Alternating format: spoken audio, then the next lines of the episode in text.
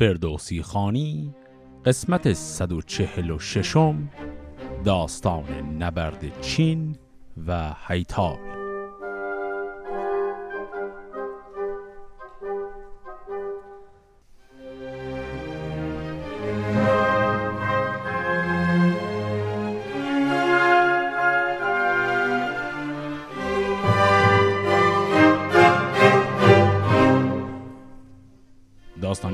در این قسمت شروع کنیم. همونطور که از اسمش معلومه ماجرای یک نبردیه که در شرق ایران اتفاق میفته بین هیتالیان و چینی ها قبل از اینکه این ماجرا شروع بشه یه داستان خیلی مختصر هست که اول این رو بخونیم بعد ماجرای نبرد چین و هیتال رو شروع کنیم. اون داستان خیلی مختصر هم نامش هست شارستان ساختن نوشین روان.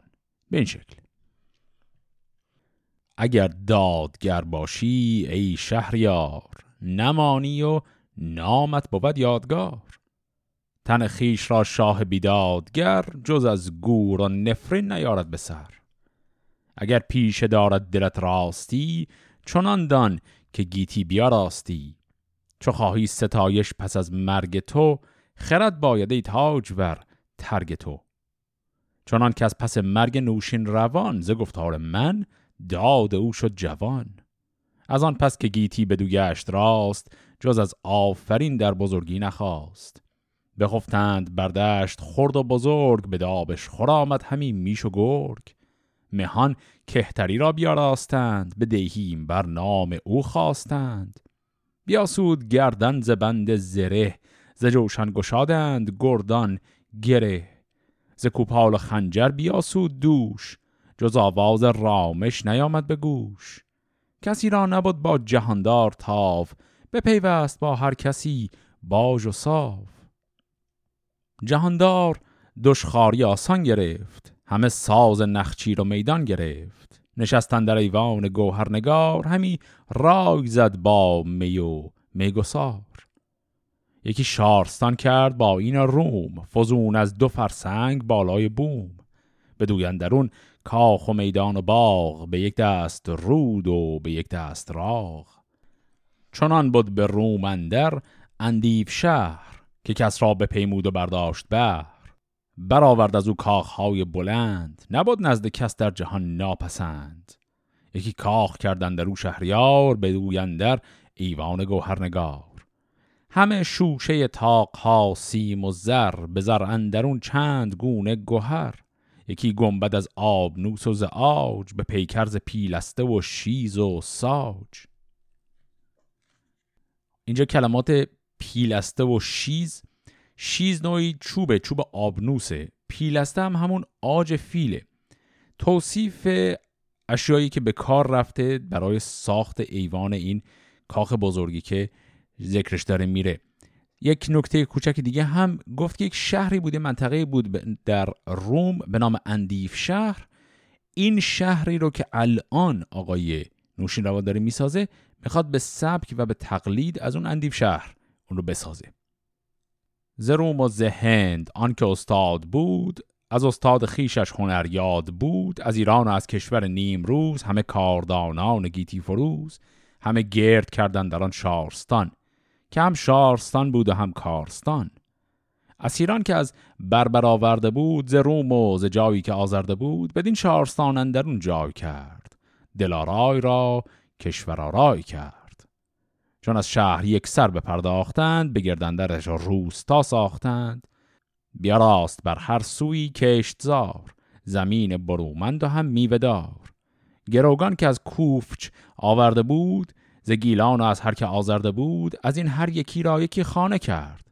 همه شارستان جای بیگانه کرد. و از آن هر یکی را یکی کار داد چو تنها بود از کارگر یار داد. یکی پیش کار و دگر کشت ورز یکی آن که پیمود فرسنگ و مرز. چه بازارگان و چه یزدان پرست یکی سرفراز و دگر زیرده است بیا راست آن شارستان چون بهشت. ندیدن در او چشم یک جای زشت. ورا سورستان کرد کس را به نام که در سور یابد جهاندار کام. جز از داد و آباد کردن جهان نبودش به دل آشکار و نهان.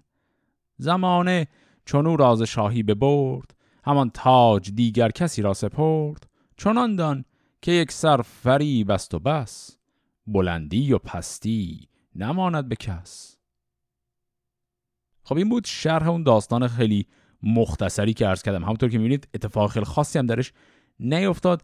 الگوی این ماجرای خیلی کوتاه هم خیلی شبیه بود به الگوهای دیگری که در داستانهای پادشاهان ساسانی داشتیم. همونطور که قبلا بارها عرض کردم یکی از روش هایی که نشون میدن یک پادشاهی بسیار انسان بزرگیه همین کارهای امارت ساختن و بناهای جدید راه انداختن. ایشون یک شهر بزرگی ساخت. باز به سبک داستانهای شاهان قبلی که داشتیم اسرای جنگی رو چه اسرایی که در جنگ با روم بودن چه اونهایی که توی اون سفرهایی که به سرتاسر سر کشور کرد یک شورشی در گیلان بود یک شورشی بود در کوهی به نام کوفچ در منطقه بلوچستان. اونجاها هم یک اسرایی بودن. اون اسرا رو همه را آورد اسکان داد در این شهر و روستاهایی که ساخته بود و بعد هم توصیف زیبایی و آبادانی این جایی که ایشون درست کرده رو شنیدیم. کل نتیجه اخلاقی هم که قرار بود بگیره هم ابتدا و هم انتهای داستان گفت. اون همین بود که عمر انسان به هر حال کمه و گذراست و اگر کار نیکی بکنی این از تو باقی میمونه. کما اینکه نوشین روان با این امارت ساختن از خودش یادگار بزرگی به جا گذاشت. این داستان به همین صورت تمام میشه. حالا داستان اصلی که می‌خوایم شروع کنیم همون ماجرای چین و هیتال هست.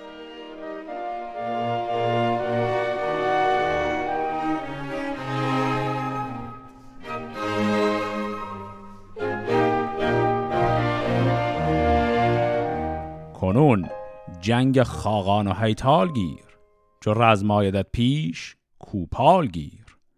چه گوید سخنگوی با آفرین ز شاه و ز هیتال و خاقان چین؟ چون گفت پرمای دهقان پیر سخن هرچه از او بشنوی یادگیر که از نامداران با فر و داد به مردان جنگی و گنج و نژاد چو خاقان چینی نبود از مهان گذشته ز کس را به گرد جهان. همان طالب رود جیهون ز چین برو خواندندی به داد آفرین. سپهدار با لشکر و گنج و تاج به گلزریون بود از آن روی چاج. سخنهای کسرا به گرد جهان پراگنده شد در میان مهان به مردی و دانایی و فرهی بزرگی و آین شاهنشهی خردمند خاقان بدان روزگار همی دوستی جست با شهریار. به بیکند بنشست با رایزن. همه نامداران شدند انجمن. بد آغاز از آن آشنایی نخست همی از رد و موبدان رای جست. یکی هدیه آراست پس بیشمار. همه یاد کرد از در شهریار. از اسپان چینی و دیبای چین ز تخت و ز تاج و ز تیغ و نگین طرایف که باشد به چین اندرون بیاراست از هر دری بر هیون. ز دینار چینی ز بهر نثار به گنجور فرمود تا سی هزار بیاورد و با هدیه ها یار کرد. ده اشتر گنج درم بار کرد. سخنگوی مردی به جست از مهان خردمند و گشته به گرد جهان بفرمود تا پیش او شد دبیر. ز خاقان یکی نامه ای بر حریر. نوشتند بر سان ارتنگ چین سوی شاه با صد هزار آفرین. خب در همین شروع ماجرا بازم یکی از چیزهایی که اینجا باید توضیح بدیم یکی از اون پیچیدگی هایی که در استفاده از کلمات در شاهنامه بارها داشتیمش. همونطور که چندین بار این رو دیگه دیدیم گاهی اوقات در توصیف مناطق جغرافیایی و قلمروهایی که در شرق ایران هست شاهنامه یه مقداری کلی حرف می‌زنه و مثلا ترک و چین و اقوام مختلفی که به حال در همه در اون مناطق بودن همه رو یه جا یه قوم حساب می‌کنه. اما گاهی اوقات خیلی دقیق منظورش رو میگه. این مورد چون بین هیتالیان و چینی ها قرار ماجرای اتفاق بیفته طبعا نمیشه همه رو یه جا گفت. خاقان چین اینجا با هیتال دیگه فرق داره. هیتالیان رو دیگه چندین بار در این داستان ها دیدیم. از دوره همطور که گفتیم قباد به این طرف یک قلمرو پادشاهی بودن که برای خودشون اهمیتی داشتن و گهگاهی هم با ایران مقابله می‌کردن و گهگاه هم صلح می‌کردن و هم پیمان می‌شدن. قهر های زیادی بین ساسانیان و این هیتالیان چندین بار بوده. هنوز هیتالیان تو این داستان وارد نشدن. داره داستان به ما میگه که خاقان چین یعنی همسایه شرقی هیتالیان الان در این زمانه عصر نوشین روان یک خاقان بسیار خردمند و قدرتمنده و داره برنامه میریزه برای اینکه رابطهش رو با ایران خیلی بهتر کنه. و الان دیدیم که این خاقان نشستند ده گفت در شهر بیکند که نام این شهر هم قبلا چندین بار اومده در کتاب. این شهر نشستند دارن فکر می‌کنن که یک رابطه دیپلماتیک خوبی رو با ایران بنا کنند. فهرست خیلی طولانی شنیدیم از هدایا به اضافه یک نامه خوب که الان اینا می‌خوان بفرستن به سمت ایران. یک کلمه هم اینجا بود در بیت آخر که شاید بهتر توضیح بدیم. گفت که نوشتند برسان ارتنگ چین.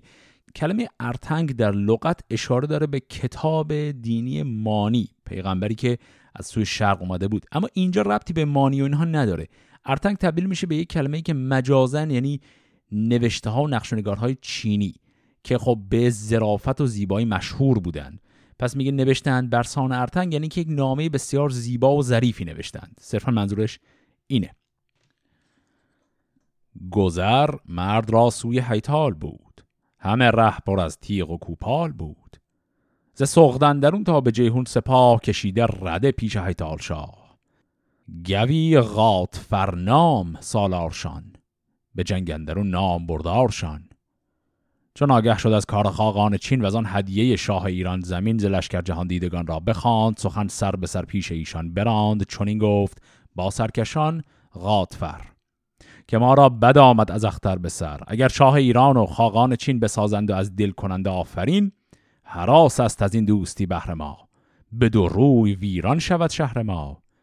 به باید که تاختن ساختن جهان از فرستاده پرداختن. زلشکری که نامور برگزید سرفراز جنگی چنان چون سزید به تاراج دادن همه خواسته. هیونان و اسپان آراسته. فرستاده را سر بریدند پست. ز ترکان چینی سواری نجست. پس اینجا چی شد؟ وقتی که این گروه فرستاده با اون هدایا دارن رد میشن خب چین و ایران بینشون این منطقه هایتال هست دیگه. اینا باید از منطقه هایتال رد شن. یک سردار هایتالیان هست به نام آقای غاتفر این غاتفر میشینه حساب می‌کنه. میگه اگر ایران و چین روابطشون خوب بشه دمار از روزگار مایی که این وسطیم در میاد. به همین دلیل می‌خواد کاری کنه این نامه اون هدایا نرسن. حمله می‌کنند هدایا رو همه رو به تاراج می‌برند و تمام اون فرستادگان رو هم می‌کشند. چون آگاهی آمد به خاقان چین دلش گشت پردرد و سرپرزکین سپهراز قجقار باشی براند به چین و خوتن نامداری نماند. زخیشان ارجاس به افراسیاب نپرداخت یک تن به دارام خواب. برفتند یک سر به گلزریون همه سر پر از خشم و دل پر خون. سپهدار خاقان چین سنجه بود همه با آسمان برزد از آب دود. ز جوش سواران به چاو چندرون چو خون شد به رنگ آب گلزریون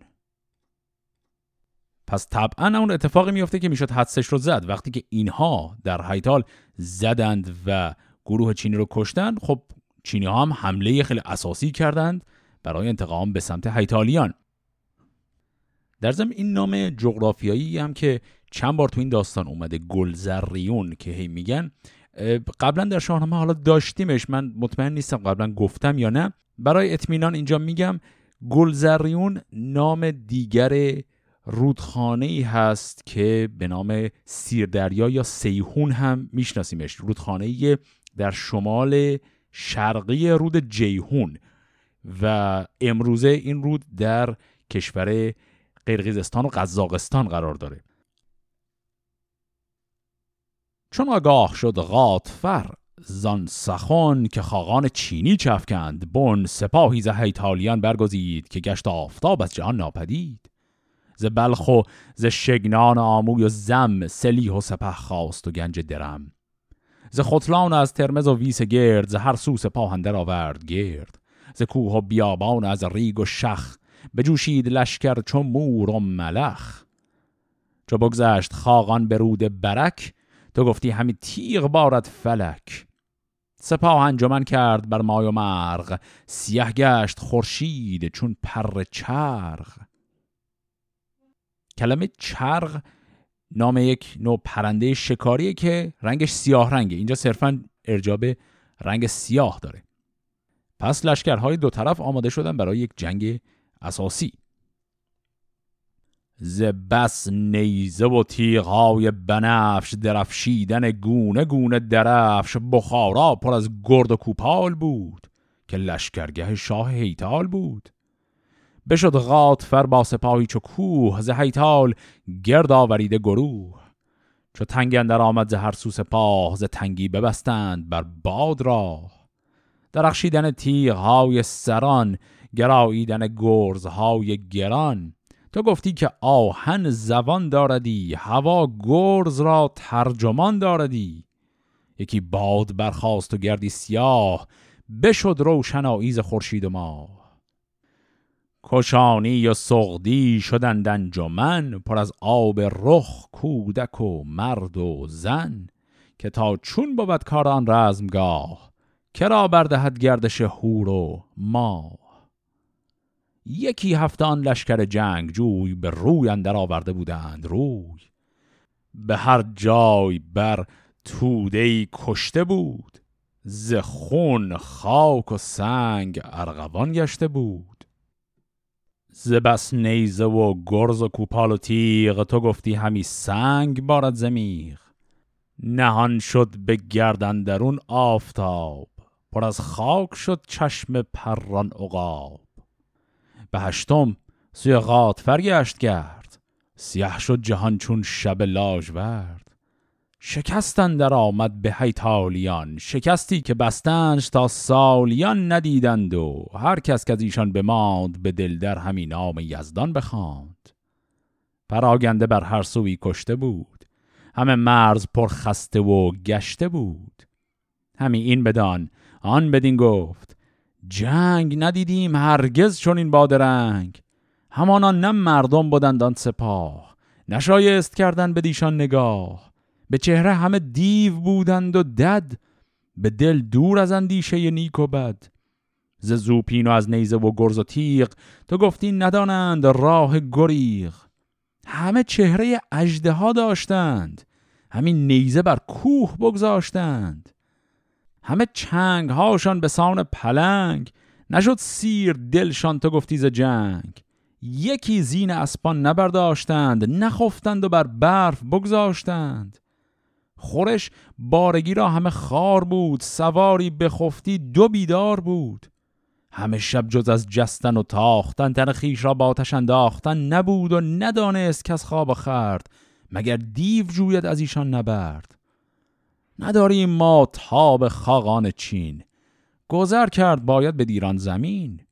گریدون که فرمان برد غاطفر ببندد به فرمان کسرا کمر سپارد بدو شهر هیتال را. فراموش کند گرز و کوپال را. وگرنی خود از تخمه خوشنواز گزینیم. جنگ آوری سرفراز که او شاد باشد به نوشین روان. بدو دولت پیر گردد جوان. بگوید بدو کار خاقان چین جهانی بروبر کنند آفرین که با فر و برز است و بخش و خرد همه راستی را خرد پرورد. نهاده است بر قیصران باج و صاف ندارند با او کسی زور و تاف. خب پس همونطور که دیدیم این جنگ به درازا کشید جنگ بسیار سهمگینی هم بود ولی در نهایت پیروزی با طرف چینی بود و ایتالیان شکست سنگین خوردن این تکه آخر این بحث رو که شنیدیم از زبان مردم هیتال بود که چیزی رو که می‌خواست نشون بده این بود که اینا در این جنگ به شدت ترسیدن طوری که استدلال برای خودشون می‌کردن که سربازان حریف که چنان قدرت عجیبی از خودشون نشون دادن اینا اصلا انسان نیستن دیوی چیزی هستن. وگرنه اینقدر حریف قدرتمندی اصلا نمیشه داشت. خلاصه که بسیار ترسیدن و و دنبال راه چاره هستند مثلا یک بیت اینجا داشتیم که گفت همه چهره اجدها داشتند بعد مصرع بعد گفت همین نیزه بر کوه بگذاشتند. این بگذاشتن منظورش نیست که نیزهشون رو گذاشتن توی کوه. منظور اینه که اینا حتی به کوه هم نیزه می‌زدن. یعنی اینقدر نیزه هاشون قدرتمند بود. اینا همه صفاتشون رو که می‌خواد بگه یعنی خیلی قوی بودن. مثلا گفت یکی زین اسپان نبرداشتند. یکی اینجا یعنی یه لحظه. یکی زین اسپان نبرداشتن منظورش اینه که اینا اصلا شب نمیخوابیدن. مثلا از اسبشون زین بر نمی داشتن که اسب و خودشون استراحتی بکنن. تمام مدت روی اسب بودن روی زین بودن.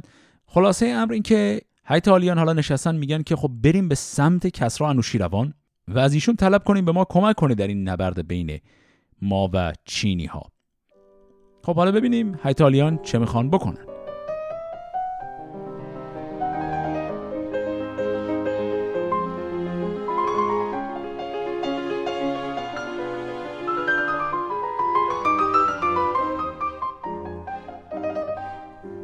زهیتالیان کودک و مرد و زن بر این یک سخنبر شدند انجمن. چغانیگوی بود فرخ نژاد جوان و جهانجوی و بابخش داد. خردمند و نامش فقانیش بود که با گنج و با لشکر خیش بود. بزرگان هیتال و خاقان چین به شاهی برو خواندند آفرین. پس آگاهی آمد به شاه بزرگ ز خاقان. که شد نامداری سترگ ز هیتال و گردانان انجمن که آمد ز خاقان بر ایشان شکن ز شاه چغانی که با بخت نو بی آمد نشست از بر تخت نو پراندیشه بنشست شاه جهان ز گفتار بیدار کاراگهان. به دیوان بیاراست جای نشست برفتند گردان خسرو پرست ابا موبد موبدان اردشیر چو شاپور و چون یزد گرد دبیر. همان بخردان نماینده راه نشستند یک سر بر تخت شاه. چون این گفت کسرا که ای بخردان جهان دیده و کار کرده ردان یکی آگهی یافتم ناپسند سخنهای ناخوب و ناسودمند ز و از ترک و خاقان چین و از آن مرزبانان توران زمین بی اندازه لشکر شدند انجمن ز چاچ و ز چین و ز ترک و ختن یکی هفته هیتال با ترک و چین از اسپان نبرداشتند هیچ زین به فرجام هیتال برگشته شد دو بهره مگر خسته و کشته شد بدان نامداری که هیتال بود جهانی پر از گرز و کوپال بود شگفت است که آمد بر ایشان شکست. سپه بود مباد ایچ با رای پست. اگر غاطفر داشتی نام و رای نبردی سپهران سپه راز جای. چو شد مرز هیتالیان پرز شور بجستند از تخم بهرام گور نوائین یکی شاه بنشاندند به شاهی بر او آفرین خواندند. نشسته است خاقان بدان روی چاوچ سرفراز با لشکر و گنج و تاج. زخیشان ارجاس به افراسیاب جز از مرز ایران نبیند به خواب. ز پیروزی لشکر غاطفر همی برفرازد به خورشید سر. سزدگر نباشیم هم داستان که خاقان بخواند چنین داستان. کورستان زمین پادشاهی مراست که دارند از او چینیان پشت راست. همه زیر دستان از ایشان به رنج سپرده به ایشان زن و مرد و گنج. چه بینید یک سر کنون این؟ چه سازیم با ترک و خاقان چین؟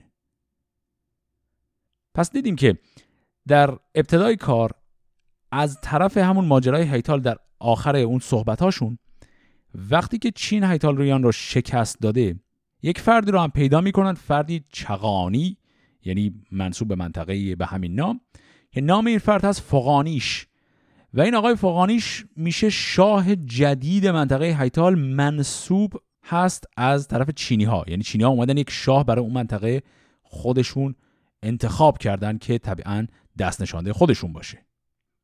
حالا بعد کل این ماجرا الان رسیده خبرش به ایرانیان. این حرفا رو دیدیم که مجلسی جمع کردن در دربار همه بزرگان نشستن. نوشین روان کل ماجرا رو گفت. گفت همچین خبری به من رسیده همچین جنگی شده. اون قاطفری که ما فکر می‌کردیم خیلی آدم بزرگی شکست خورده.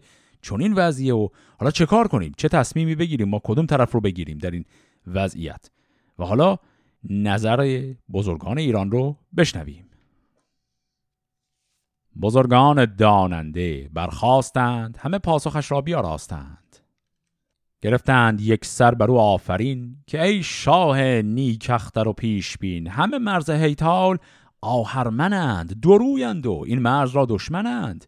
بر ایشان سزد هرچه آید زبد هم از شاه گفتار نیکو سزد. از ایشان اگر نیستی کین و درد جز از خونان شاه آزاد مرد. بکشتند پیروز را ناگهان چنان شهریاری چراغ جهان. مبادا که باشند یک روز شاد که هرگز نخیزد ز بیداد داد. چون این از پادفره دادگر همان بدکنش را بداید به سر.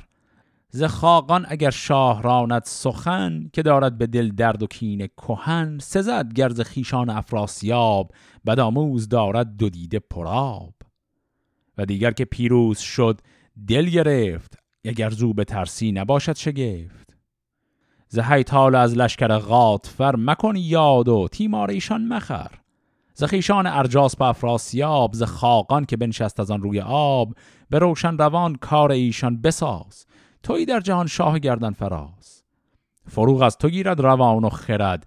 انوشه کسی کو خرد پرورد. تو داناتری از بزرگ انجمن. نباید فرزان و رای زن. تو رازی بدن در جهان تاج و تخت که با فر اورندی و رای و بخت. اگر شاه سوی خراسان شود از این پادشاهی حراسان شود. هر آنگه که بی شاه بینند بوم زمان تا زمان لشکر آید ز روم. از ایرانیان باز خواهند که نماند بر و بوم ایران زمین نه از پای بر خاک ایران نهاد نه این پادشاهی کسی کرد یاد.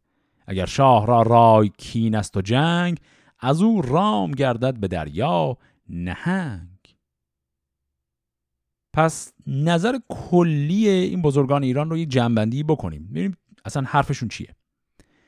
یه ور بحثشون اینه که دارن یادآوری می‌کنن که این هیتالیان که الان اینجوری شکست خوردن اینا یه زمانی پدر ما رو هم درآوردن اینها زدن پادشاه بزرگ ما پیروز رو کشتند. ماجرای پیروز رو احتمالا خاطرتون هست چند قسمت پیش قبل از ماجرای قباد و انوشیروان داشتیم. اینا اون ور از تاریخ هیتالیان یادشونه. همونطور که تا الان دیدیم کلا رابطه بین هیتالیان و ایران رابطه قهرآشتی زیاد بوده. حالا اینا طرف قهرش یادشون مونده. اون رو دارن پیش می‌کشن میگن هیتالیان اصلا حقشونه بهتر. اونایی که به ما این چنین ظلمی رو کردن شاه مملکت ما رو به اون شکل کشتن حالا نابود شن خیلی هم خوب. این یه ور حرفشونه. ور دوم اینه که می‌خوان به شاه به اشکال مختلف در کمال حالا احترامی که لازم هست بگن که آقا لشکر نکش به سمت شرق. در حقیقت می‌خوان شاه رو منصرف کنن از اینکه اصلا دخالتی بکنه توی این جنگی که بین این دو کشور پیش اومده. یه ور استدلالشون این که خب اصلا این جنگ لازم نیست چون ایتالیان شکست خورده بهتر.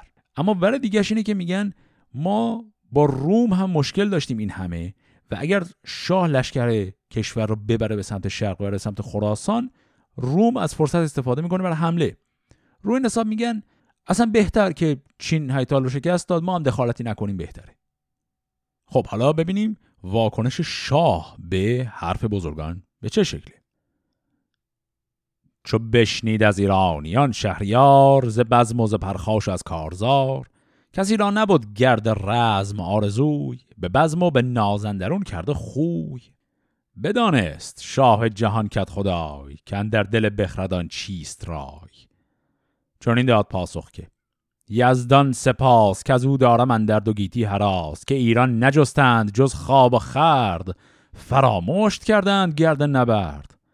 شما را از آسایش و بزمگاه گران شد چون تان سر از رزمگاه. تن آسان شود هر که رنج آورد ز رنج تنش ناز و گنج آورد. به نیروی یزدان سر ماه را بسیچیم یک سر همه راه را. به سوی خراسان کشم لشکری بخواهم سپاهی ز هر کشوری.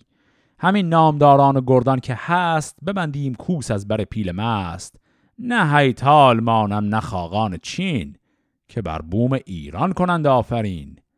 جهان از بدان پاک بی خف کنم به داد و دهش کشوری نو کنم. همه نامداران فرو ماندند به پوزش بر او آفرین خواندند که ای شاه پیروز با فر و داد زمانه به دیدار تو شاد باد. همه نامداران تو را بنده ایم به فرمان و رایت سرفگنده ایم. هر آنگه که فرمان دهد کارزار نبیند ز ما کاهلی شهریار. از آن پس چو بنشست با رای زن زمانی شدن در سخن انجمن. همی رفت از این گونه تا ماه نو برآمد. نشست از بر گاه نو. تو گفتی که جامی ز یاقوت زرد نهادند بر چادر لاژورد. بدیدند بر چهره شاه ماه خروشی برآمد ز درگاه شاه. پس واکنش شاه این بود که گفت من می‌دونم درد اصلی شما چیه. شما عادت کردید به تنبلی و بزم و تفریح. رسم و رسوم جنگاوری و رزم یادتون رفته.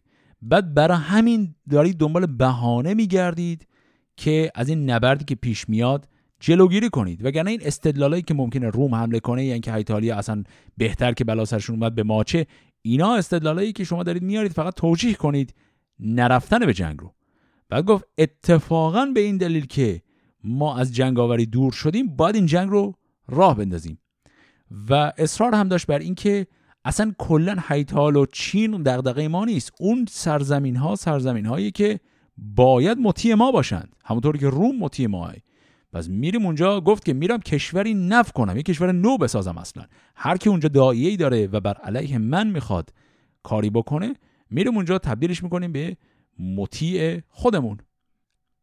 یه نکته هم که تا الان شاید دقت کرده باشید چند بار تکرار شده در همین ابتدای داستان اینه که برای ارجاع به همین چینی ها هی چپ و راست میگه اینها خیشان افراسیاب و ارجاسب هستند. اینم باز بخش از همون پیچیدگی قضیه است که گفتم ترک و چین رو معمولا یکی می‌گیره و اینجا چین رو داره با منطقه توران یکی می‌گیره. یعنی تورانی ها انگار اومدن حمله کردن به هیتالی ها و همون پیچیدگی های جغرافیایی که بارها دیدیم در شاهنامه تکرار شده.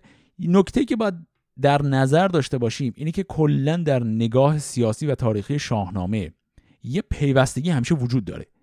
یعنی همونطور که شاههای ایران الان همه نوادگان و شاههای قبلی هن.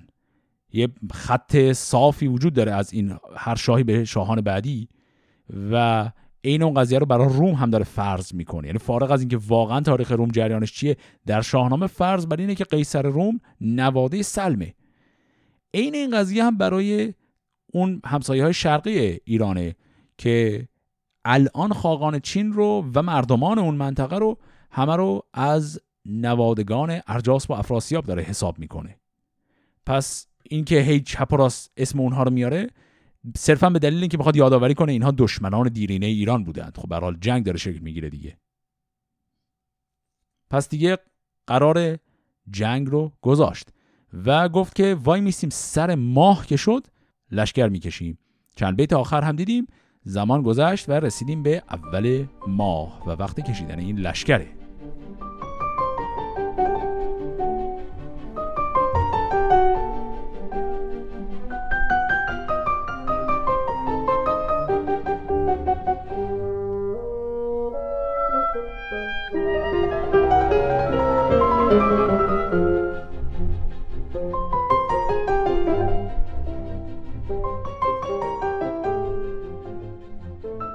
چو برزد سر از کوه رخشان چراغ زمین شد به کردار زرین کناغ خروش آمد و ناله گاودم. ببستند بر پیل روین خم. دم آدم به لشکرگه آمد سپاه تبیر زنان برگرفتند راه. به درگاه شد یزد گرد دبیر. ابا رایزن موبد اردشیر. نوشتند نامه به هر کشوری به هر نامداری و هر مهتری که شد شاه با لشکر از بحر رزم. شما کهتری را مسازید بزم.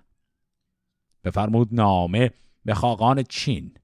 فقانیش را هم نکرد آفرین.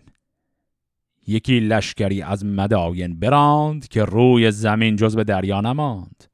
زمین کوه تا کوه یک سر سپاه درفش جهاندار بر قلب گاه. یکی لشکری سوی گرگان کشید که گشت آفتاب از جهان ناپدید. بیاسود چندیز بهر شکار. همی گشت در کوه و در مرغزار. به سغدن درون بود خاقان که شاه به گرگان همی رای زد با سپاه. زخیشان ارجاس پفراسیاب شده سغد یک سر چو دریای آب. همی گفت خاقان سپاه مرا زمین بر نتابد نه گاه مرا. از در سپه سوی ایران کشیم از ایران به دشت دل ایران کشیم. همه خاک ایران به چین آوریم همان تازیان را به دین آوریم. نمانم که کس تاج دارد نه تخت نه اورنگ شاهی نه از تخت بخت. خب پس اینم چرخش عجیب داستان بود. ابتدای ماجرا اصلا قضیه این بود که خاقان بسیار قدرتمند دنبال راهی بود که با ایران رابطش خوب شه.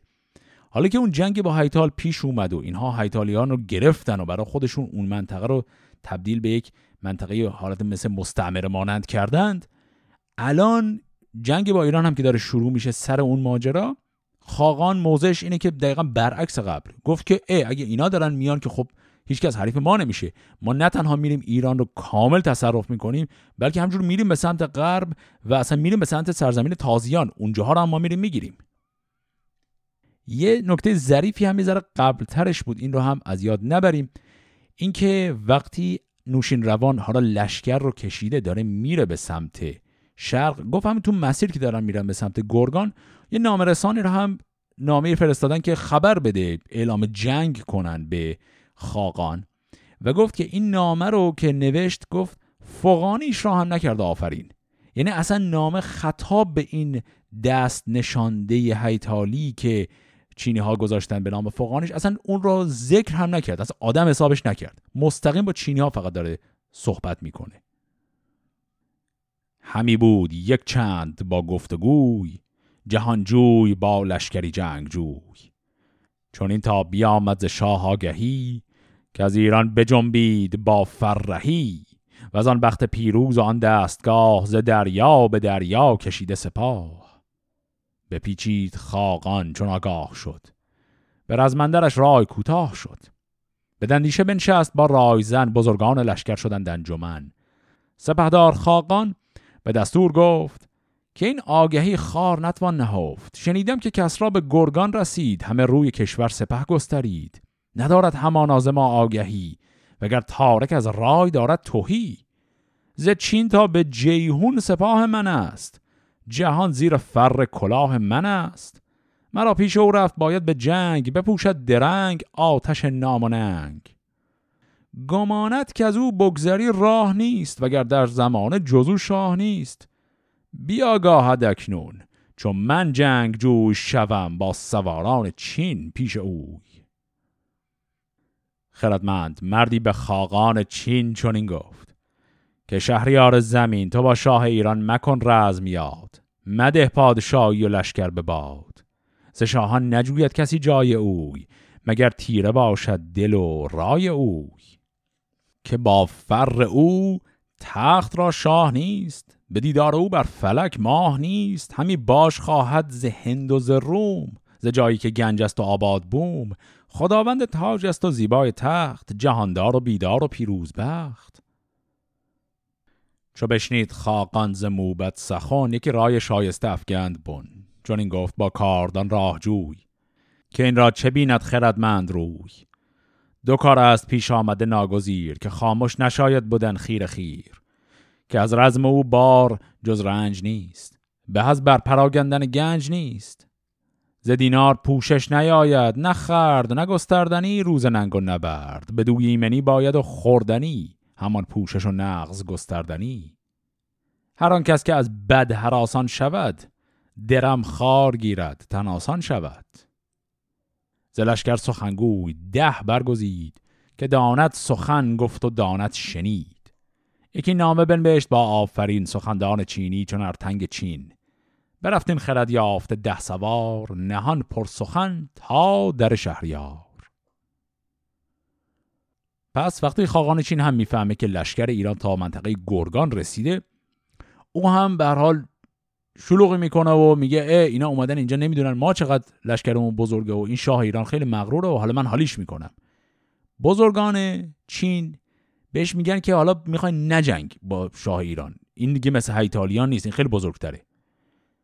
خاقان چین استدلالی که میاره اینه که میگه ما این همه گنج ذخیره داریم. این گنج رو برای کاری مثل جنگیدن و نامآوری خرج نکنیم. چه کارش می‌خوایم بکنیم؟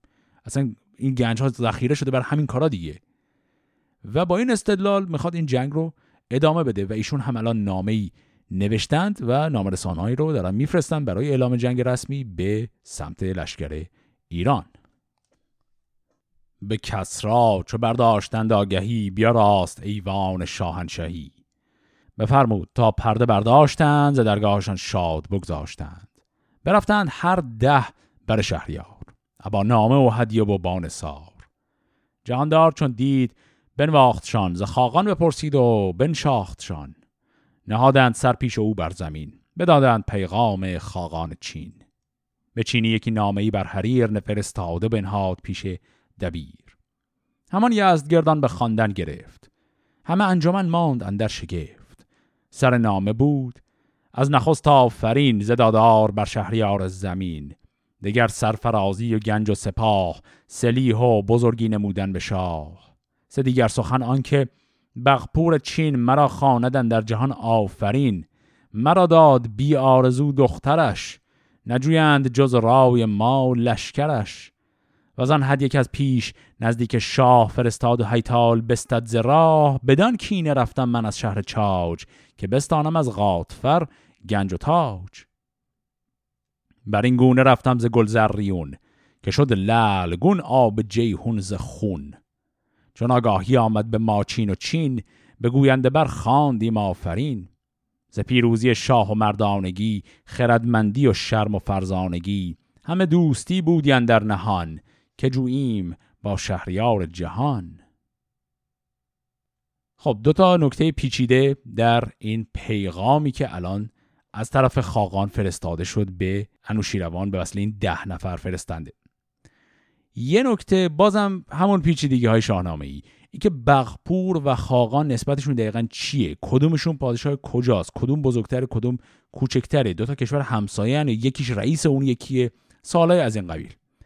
الان این خاقان چینی که داریم داره ادعا می‌کنه برای اینکه بگه من چقدر قدرتمند هستم که میگه بغپور دخترش رو بی آرزو به من داد. این بی آرزو یعنی چی؟ یعنی بدون هیچ چشم داشتی. چون داریم می‌دونیم که در این به حال ازدواج هایی که بین بزرگان انجام میشه خیلی وقتا ازدواج خودش معامله است. دختر رو به طرف میدن به خاطر که انتظار دارن اون براشون یک لطفی بکنه. میگه بی آرزو به من دختر داد یعنی من انقدر آدم قدرتمندیم که اون از من اصلا انتظاری نداشت. انتظارش من کار خاصی براش بکنم. صرفا دخترش رو به عقد من در آورد به عنوان اینکه من بهش نزدیک باشم. و این رو داره میگه برای فخر فروشی که میگه من چنان جایگاهی دارم. و بعد در ادامه ماجرای اون هدیه رو میگه. میگه آقا کل قضیه این بود که ما یه هدیه می‌خواستیم برای شما بفرستیم. به رسم دوستی و مودت. این هیتالیان به رهبری قاطفر زدن و این هدیه رو تاراج دادن. ما هم برای این قضیه وارد جنگ باشون شدیم. حالا واکنش نوشین روان چون نامه بشنید و گفتار اوی بزرگی و مردی و بازار اوی. فرستاده را جایگه ساختند ستودند بسیار و بنواختند. چو خانم یا راستی میگسار فرستاده را خواستی شهریار. ببودند یک ماه نزدیک شاه به دیوان بزم و به نخچیرگاه. یکی بارگه ساخت روزی به دشت زگرد سواران هوا تیره گشت. همه مرزبانان به زرین کمر بلوچی و گیلی به زرین سپر. سراسر بدان بارگاه آمدند پرستنده نزدیک شاه آمدند. چو سیصد ز پالای زرین ستام ببردند و شمشیر زرین نیام. درخشیدن تیغ و زوپین و خشت تو گفتی که زر اندر آهن سرشت. به دیبا بیاراسته پشت پیل برو تخت پیروز همرنگ نیل. زمین پر خروش و هوا پر جوش همی کر شد مردم تیز گوش. فرستاده برده و هند روم ز هر شهریاری از آباد بوم ز دشت سواران نیزه گذار برفتند یک سر بر شهریار. به چینی نمودان که شاهی کراست ز خورشید تا پشت ماهی کراست. هوا پر شد از جوش و گرد سوار زمین پر شد از آلت کارزار. به دشتندر آورد گه ساختند. سواران جنگی همی تاختند. به کوپال و تیغ و به تیر و کمان بگشتند گردن کشان یک زمان. همه دشت زوپینور و نیزدار به یک سو پیاده به یک سو سوار. فرستادگان را هر کشوری ز هر نامداری یا هر مهتری شگفت آمد از لشکر و ساز اوی همان چهره و نام و آواز اوی. فرستادگان یک به دیگر به راز بگفتند که این شاه گردن فراز هنر جوید و هیچ پیچد انان به گردان لشکر نمایت سنان. هنرگر نمودی به ما شهریار از او داشتی هر یکی یادگار.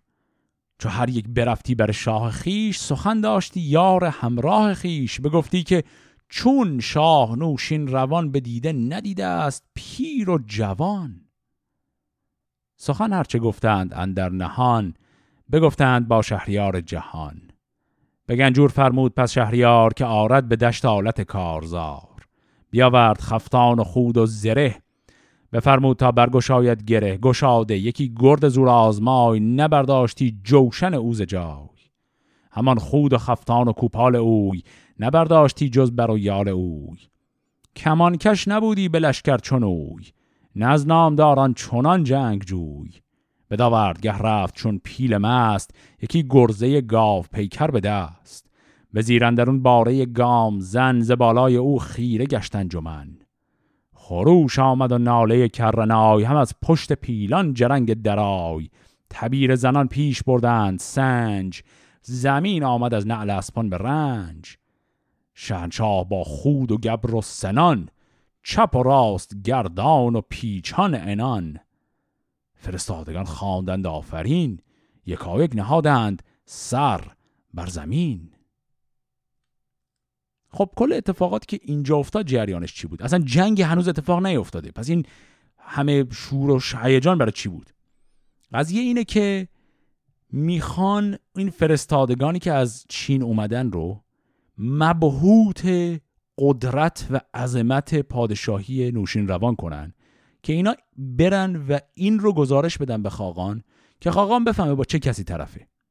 در ابتدا کاری که کردند بزرگان سرتاسر سر کشور رو آوردن. چون لشکری که جمع شده بود از سرتاسر سر کشور بود گفت که از بلوچ و گیل و عرب و همینا بودن. با آوردن و نشون دادن هنرنمایی های اینها نشون دادن که چه لشکر بزرگ و عظیمی از سرتاسر سر کشور اومده. این روش اولشون بود برای حسابی ابهت لشکر نشون دادن. و همینطور نشان دادن گنج ها و اینها هم که به سیاق همیشگی برقرار بود. اما بعدش که تموم شد یک پچ پچی بود بین این فرستادگان و اینا گفتند دوست داریم ببینیم هنرنمای خود انوشیروان چیه؟ اینا آیا خود انوشیروان هم از همه پهلوانانش قوی تره و اگه چنین چیزی رو آدما ببینن وقتی برگردن پیش شاه کشور خودشون میگن ما همچین آدمی مثل انوشیروان تو عمرمون ندیدیم. انوشیروان این که به گوشش می‌رسه میگه خیلی خوب مشکلی نداره. میره به میان میدان جنگ اون میدانی که حالا درست کردن و اونجا خفتان خود و زره خودش رو میاره و به چالش می‌کشه بزرگان رو. میگه کدوم یکی از پهلوانان می‌تونه خفتانی که من میپوشم برای جنگ رو به تنش کنه. منظور اینه که این خفتان بسیار سنگینه و هیچ کس نمی‌تونه این رو به تن کنه. و بعد هم انوشیروان سوارکاری و تیراندازی و گرز دست گرفتن و تمام این هنرهای رزمی خودش رو به نمایش می‌گذاره تا همه بفهمن حتی از همه پهلوانهای کشور هم پهلوان تره به این شیوه خیلی مبهوت می‌کنند فرستادگان رو درباره هم عظمت لشکر و هم قدرت شخصی خود نوشین روان. به دیوان شد از دشت شاه جهان. یکایک برفتند با او مهان. بفرمود تا پیش او شد دبیر ابا موبد موبدان اردشیر. به قرتاس بر نامه خسروی نبیسنده بنوشت بر پهلوی. قلم چون درخ را به انبر بشست سر نامه کرد. آفرین از نخست بر آن دادگر کوسه پهر آفرید بلندی و تندی و مهر آفرید. همه بندگانیم و او پادشاست. خرد بر توانایی او گواست. نفس جز به فرمان او نگذرد پی مور بی او زمین نسپرد. از او خواستم تا مگر آفرین رساند زماسوی خاقان چین. نخواستن که گفتی ز هیتالیان که از آن گونه بستند بدرامیان به بیداد بر خیر خون ریختند به دام نهاده خود آویختند. اگر بدکنش زور دارد چو شیر نباید که باشد به یزدان دلیر. چون ایشان گرفتند راه پلنگ تو پیروز گشتی بر ایشان به جنگ.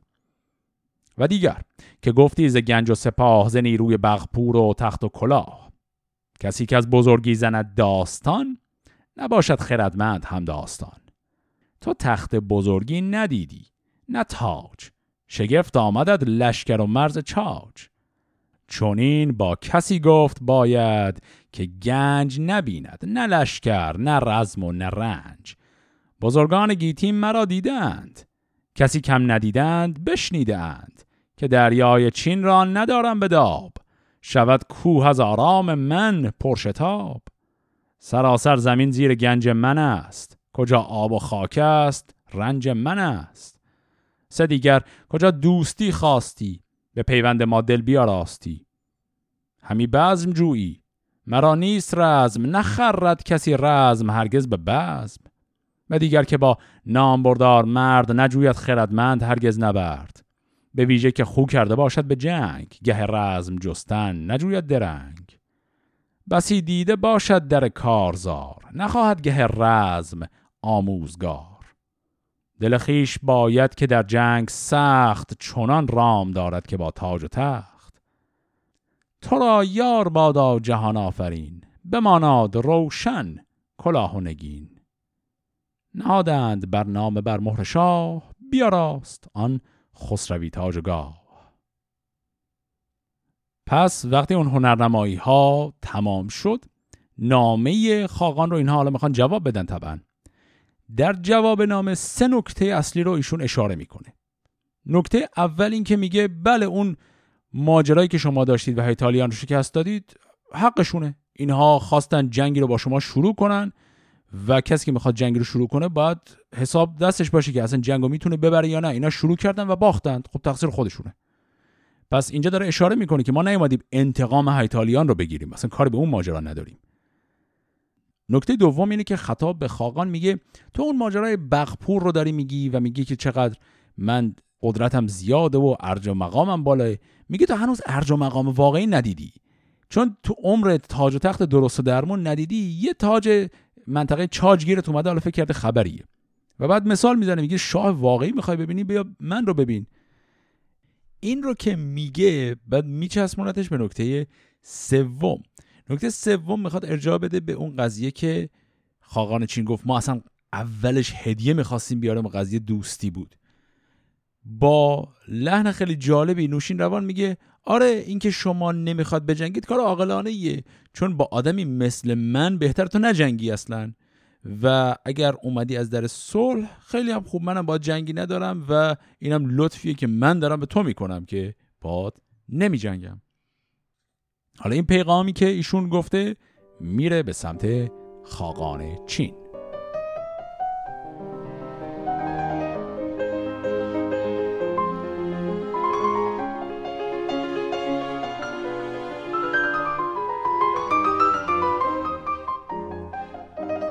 به رسم کیان. خلطا راستند فرستاده را پیش او خواستند. ز پیغام هر چش به دل بود نیز به گفتار برنامه بفزود نیز. به خوبی برفتند از ایوان شاه ستایش کنن برگرفتند راه. رسیدند پس پیش خاقان چین. سراسر زبانها پر از آفرین. جهان دید خاقان به پرداخت جای بیامد بر تخت او رهنمای. فرستادگان را همه پیش خواند ز کسرا فراوان سخنها براند. نخست از هوش و دانش و رای اوی ز گفتار و دیدار و بالای اوی. دیگر گفت چند است با او سپاه؟ و از ایشان که دارد نگین و کلاه؟ ز داد و ز بیداد و از کشورش هم از لشکر و گنج و از افسرش. فرستاده گویا زبان برگشاد همه دیده ها پیش او کرد یاد. به خاقان چین گفت که شهریار تو را بدین زیر دستی مدار. بدین روزگاری که ما نزد اوی ببودیم شادان دل و تازه روی به دیوان بزم و به دشت شکار ندیدیم هرگز چنو شهریار. به بالای سر و همزور پیل به بخشندگی همچو دریای نیل. چو برگاه باشد سپهر وفاست به داوردگه بر نهنگ بلاست. اگر تیز گردد به غرت چون ابر از آواز او رام گردد هزبر. وگر میگو سارد به داوای نرم همی دل ستاند به گفتار گرم. خجست سروش است برگاه و تخت. یکی بار ور شاخ زیبا درخت. همه شهر ایران سپاه ویند پرستندگان کلاه ویند چو سازد به دشتن در اون بارگاه نگنجد امی در جهان آن سپاه. همه گرزدارانش زرین کمر همه پیشکارانش با زیب و فر. ز پیل و ز پالای و از تخت آج از رنگ و از یاره و توق و تاج. کسا این او را نداند شمار بگیتی جز از دادگر کردگار. اگر دشمنش کوه آهن شود بر خشم او چشم سوزن شود. هر آن کس که سیر آید از روزگار شود تیز و با او کند کارزار. چو خاقان چین این سخنها شنید بپژمرد و شد چون گل شنبلید. دلش زان سخنها به دو نیم گشت از اندیشه مغزش پر از بیم گشت. پر از درد بنشست با رای زن. چون این گفت با نامدار انجمن که ای بخردان روی این کار چیست؟ پر اندیشه و خسته آزار کیست؟ نباید که پیروز گشته به جنگ همه نام ها بازگردد به ننگ. خب این بیت آخر مشکلی که الان خاقان چین داره رو داره نشون میده. خاقان چین همین الان هیتالیان رو شکست داده. بنابراین یک شاه فاتحه و این فتوح براش خیلی چیز مهمیه دیگه. و این میگه ما نکنه این فتحمون منجر به این شکست بدتر شه و کلا همه این پیروزیمون رو فراموش کنن. و خب الان اینا درگیرن که چه بکنن با این وضعیت؟ زهر گونه موبدان ساختند چپ و راست گفتند و انداختند. چون این گفت خاقان که این است راه که مردم فرستیم نزدیک شاه. بدندیشه در کار پیشی کنیم بسازیم و با شاه خیشی کنیم. پس پرده ما بسی دختر است که بر تارک بانوان افسر است. یکی را به نام شهنشه کنیم ز کار وی اندیشه کوته کنیم. چو پیوند سازیم با او به خون نباشد کس او را به بد رهنمون بدو نازش و سرفرازی بود و زو بگذری جنگ بازی بود. ردان را پسند آمدین رای شاه. به داواز گفتند کی است را؟ پس بعد از گفتگوهای بسیار اینا به این نتیجه می‌رسند که با پیشنهاد ازدواج یکی از دختران خاقان دادن به نوشین روان رابطه صلح این دو کشور رو درست کنن و پایدارش کنن. و یک بیت هم شاید توضیح بخواد. گفت که بدو نازش و سرفرازی بود و زو بگذری جنگ بازی بود. این منظور از وضو بگذری یعنی غیر از اون. یعنی میگه ما وقتی که نوشین روان دامادمون بشه به او افتخار می‌کنیم غیر از اون با هر کسی دیگه بخوایم به جنگیم جنگیدن مثل بازیه برامون. زلشکر سه پرمایه را برگزید که گویند و دانند پاسخ شنید. در گنج دینار بکشاد و گفت که گوهر چرا باید اندر نهفت؟ اگر نام را باید و ننگ را اگر بخشش و رزم و آهنگ را. یکی هدیه ای ساختن در جهان کسی آن ندید از که و مهان.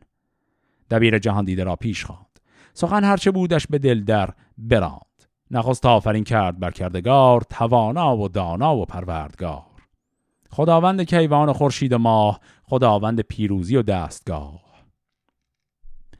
ز بنده نخواهد جز از راستی نجوید به دادن درون کاستی. از او باد بر شاه ایران درود خداوند شمشیر و کوپال و خود. خداوند دانایی و تاج و تخت ز پیروزگر یافته کام و بخت. بداند جهاندار خسرو نژاد خردمند با سنگ و فرهنگ و داد که مردم به مردم بود ارجمند اگر چند باشد بزرگ و بلند. فرستادگان خردمند من که بودند نزدیک و پیوند من از آن بارگه چون بدین بارگاه رسیدند و گفتند چندیز شاه زداد و خردمندی و بخت اوی ز تاج و سرفرازی و تخت اوی. چنان آرزو خواست که از فر اوی بباشیم در سایه پر اوی. گرامیتر از خون دل چیز نیست خردمند فرزند با دل یکیست. یکی پاک دامن که آهسته تر نکوتر به دیدار و شایسته تر بخواهد زمن گر پسند آیدش همانا که این سودمند آیدش. نباشد جدا مرز ایران و چین فضایت زما در جهان. آفرین! پس اندر نوشتند چینی حریر ببردند با مهر پیش وزیر. سمرد گرانمایه و چربگوی گزین کرد خاقان ز خیشان اوی. برفتند از آن بارگاه بلند به دیران به نزدیک شاه بلند. چو بشنید کسرا بیاراست تاج.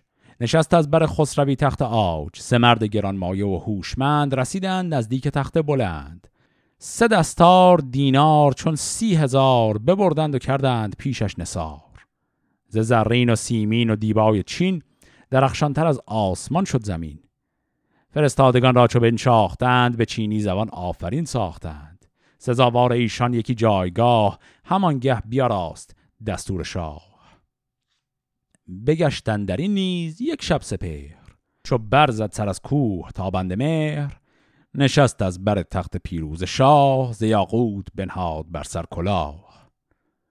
بفرمود تا موبدان و ردان نشستند با نامور بخردان. چون این گفت کان نامه بر حریر بیارند و بنهند پیش دبیر.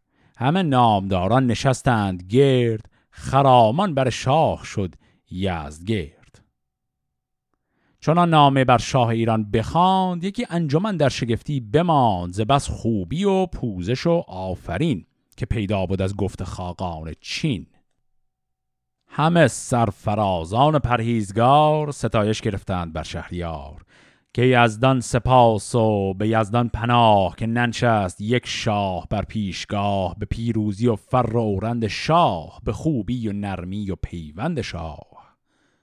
به رزمندرون زند پیل است مست. به بزمندرون گرد مهمان پرست. همه دشمنان پیش تو کهترند اگر کهتری را خودن در خورند. همه بیم از آن لشکر چاچ بود ز خاقان که با گنج و با تاج بود. به فر شهنشاه شد نیکخواه همی راه جوید به نزدیک شاه. هر آن کس که دارد ز گردان خرد تناسانی و راستی پرورد. چو دانست خاقان که پایاب شاه ندارد به پیوند او جست راه. نباید بدین کار کردن درنگ که کس راز پیوند او نیست ننگ. ز چین تا بخارا سپاه ویند همه مهتران در پناه ویند چو بشنید گفتار آن بخردان بزرگان و بیدار دل موبدان ز بیگانه ایوان بپرداختند فرستاده را پیش بنشاختند. شهنشاه بسیار بنواختشان به نزدیکی تخت بنشاختشان پیام جهانجوی بگذاردند که لب داستان را نیازاردند. چو بشنید شاهان سخنهای گرم ز گردان چینی به داوای نرم. چون این داد پاسخ که خاقان چین بزرگ است و با دانش و آفرین. به فرزند پیوند جوید همی رخ دوستی را بشوید همی. هر آن کس که دارد روانش خرد به چشم خرد کارها بنگرد. بسازیم و زین رای فرخ نهیم سخن هرچه گفته است پاسخ دهیم. چنان باید اکنون که خاقان چین دل ما کند شاد بر بهگزین. کسی را فرستم که دارد خرد شبستان او سر به سر بنگرد یکی برگزیند که نامیتر است. به خاقان چین بر گرامیتر است. ببیند که تا چون بود مادرش بودست از نژاد کیان گوهرش.